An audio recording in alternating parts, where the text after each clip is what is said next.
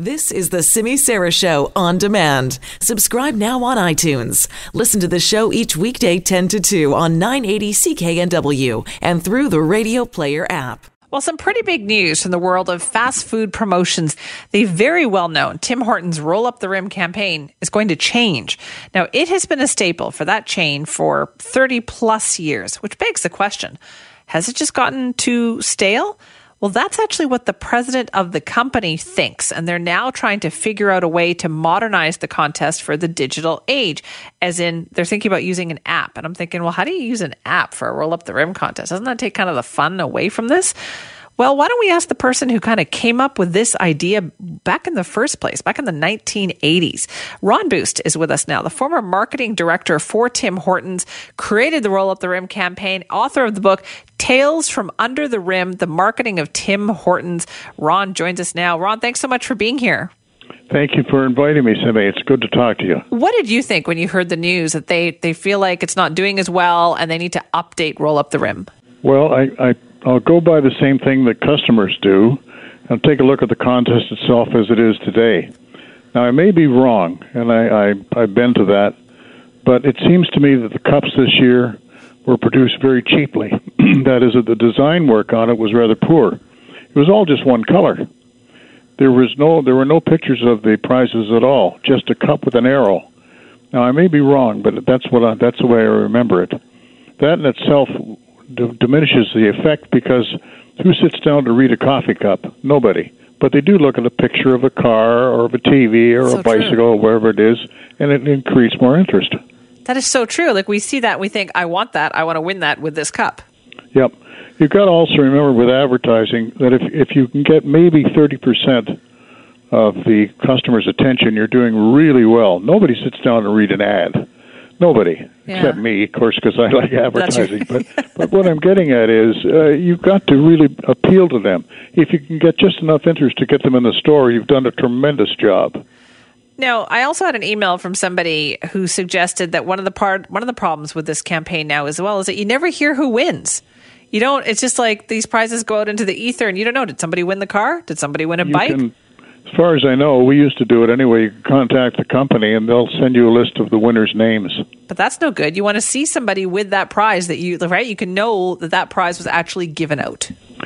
Well, again, I don't know what they're doing now, but when I was running it, and you had a car winner at store X in, say, yeah. Lancaster, Ontario, or whatever it was, you made a big hoopla out of it. The car would be delivered to that store. There'd be balloons, there'd be cake, everything. We give it all away and we'd have invite people to come and see the winner of that prize. It was a very open contest. Uh, now, Ron, let's go back in time here. Tell us, how did you come up with this idea? Who, how did you create Roll Up the Rim?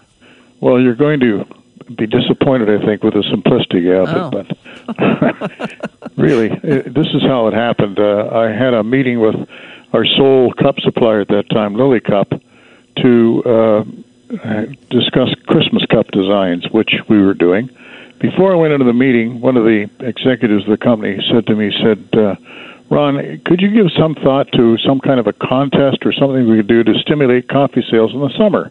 Because it's a hot beverage, and at those days, that's all we had. So I said, fine. Now, that was my introduction to what we should do with the contest. That was it. I was the sole person running the advertising. There was nobody else. I, my staff was me. That's it. When I wanted an answer, I put my hand up. so it was it was the only thing going on. When we had the meeting with the Lily Cup, um, I, at the end of the meeting, I said, uh, "Can you tell me something about how to manufacture how you manufacture these cups?" And they brought with them an uncut roll. That's uh, the rolls of uh, of cups are about six feet high. They're huge on these machines, but they brought me a chunk of it, and on it was a, was a picture of the upcoming cup and they're stamped out like a uh, like stamp out a, a dress pattern. You know what I mean? Yeah. And that's what I saw. So I said to them, "Well, can you print anywhere on this paper?" And they sort of looked at me like I had one of the bricks drop off the load. And they said, "Yeah, we can, but uh, why would you do that? It's a waste of ink." I said, "Well, that's that's just want to know what to do here." I said, "Can you print on this space at the bottom of the cup, this white space?" And uh, they said, uh, well, that's called a ledger line, which is used today. And it's the information there, the code as to the type of cup, the size of cup, and the colors. So I said, well, what's this other white space at the top? Remember, I knew nothing about making cups at all, absolutely nothing. He said, well, that's the rim of the cup. I said, well, if that's the rim of the cup, it doesn't look like a rim to me. And they said, no, you put it on a machine and it rolls the rim down. Ah. I said, can you can you print at that point? I said, yeah, but why would you do that? If you roll the rim down, you won't be able to see what's under it. You want to catch up with me? That's it. That's. I hate to tell you, it but that seems was, so that was- simple. So, did you take that back to your bosses and go, "Here, here's what we're going to do. We're going to do this, and people are going to roll it out." Did anybody ever say to you, "Nobody's going to roll up the rim"? No, I was quite autonomous. Um, advertising was an expense and a luxury to the company at that time. There was no agency or anything. So what I did do, which I was asked to do, was confront the store owners with it. So we had a store owners meeting. I basically told them what I wanted to do, and would you accept it? And, if you'd produce the product, the food product, coffee, donuts, muffins, and cookies, on a one and nine basis ratio, here's what it would cost you, which was about half a percent, one percent of the cost of the cups in a thousand cup case. I said, Would you like to give it a try? And they said, Sure. And away we went. How successful was it at the beginning? I'm sorry? How successful was that at the beginning when you first started doing it? Well, it's a good question because people didn't really trust contests at all in those days. Uh, the calls that I get on it were, um, you don't give away prizes. There's, there's, you, you cheat, you lie, you know, everything. It's just awful the stuff you get because the reputation for contests was not good.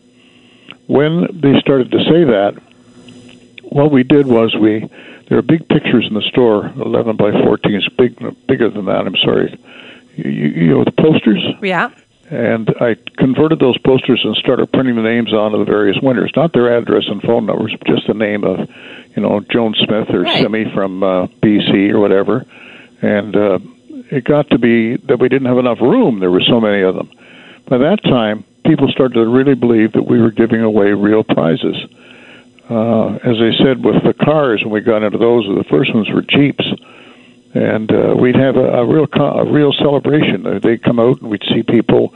We invited the the various dealers eventually to park the cars out in front of the store so they could sell them from there. We did actually sell cars from the front of the store. You're kidding me. No, no, the customers come by and say, "I like that." They go back to the dealer. The dealer said, "Can I have my car back? I've sold it." well, I mean, that's what it was all about. We But- worked very closely together with people like that. This was an iconic promotion for so long. Where do you think it's gone wrong? Have people just gotten tired of these contests, or does it need to be refreshed? Well, as I said, uh, the first thing I do is is come back to the basics because I think the current owners have missed that completely. Uh, give it some pizzazz, for goodness sakes. Uh, show some color and life in the cups. The cups were the main vehicle. When we started, the success of this contest really was noticed because when people started to believe it, they began jumping over the counter to get at the cups. They dump out garbage pails out in the counter out in the lot to be able to get the cups. Are you kidding me? up. No, no, I'm, it's honest. I'm telling you the truth. One guy that won a truck once had a pickup. It was an old beat up thing, and he'd drink the coffee from and then throw it in the back of the truck. At the end of the season, he thought I better clean the cup out. And he did, and one of the cups had a truck on it. So he won it. So There's all kinds of interesting stories. I see. Those are the great stories, though, that kind of make people want to participate. But I feel like we haven't heard many of those stories. Like the reputation of Tim Hortons has taken a bit of a battering the last couple of years, wouldn't you say? With a large sledgehammer. Uh, What do you attribute that to? Well, to be quite honest, when when we were we the collective group of us were working at the company, uh, the store owners were king and queen. They really counted. These people that sold everything they had, bought a store and a franchise, worked 14 hours a day to make it work. You listened to what they said. You listened to them because they were your fingers and toes. But today it's a shareholder, some guy that cuts a check and wants part of the business.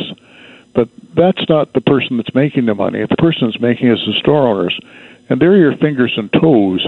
You listen to them because they know what's going on with the customer base. They hear them. And that's how we, we, we worked it. We worked very closely with them on that. I think that had a lot to do with it. So, if you were to give them some advice on how to get back to where they were, what would you tell them? I think they're trying to now.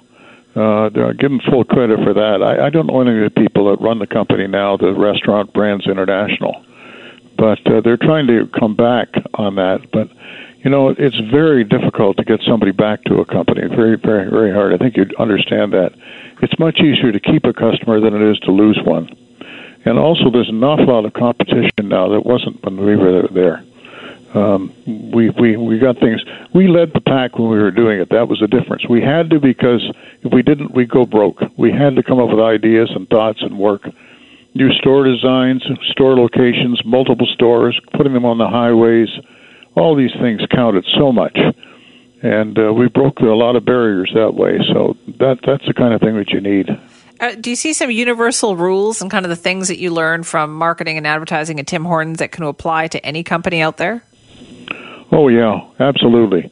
That's what I do in the presentations that I do. Um, I can't remember all the, the words of it because I'm not ready for that. But uh, it, it it's a matter of if you what, what did I say? If you uh, if you can if you can't do it, you know you shouldn't be in the business. If if you if you don't want to really put yourself into it, then why why are you there? You either do it or you get out of the way and let somebody else do it. And as I said, we led the pack. And it's the same for any business, not not just uh, Tim Hortons and donuts and coffee and sandwiches, but anyone.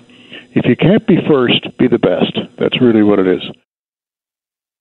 That was uh, Ron Buist, who's the former marketing director for Tim Hortons. And as you heard him tell the story there, he also created the Roll Up the Rim campaign, which was so popular for so many years. But Tim Hortons announcing uh, a couple of weeks ago that they're going to be making some major changes to that campaign.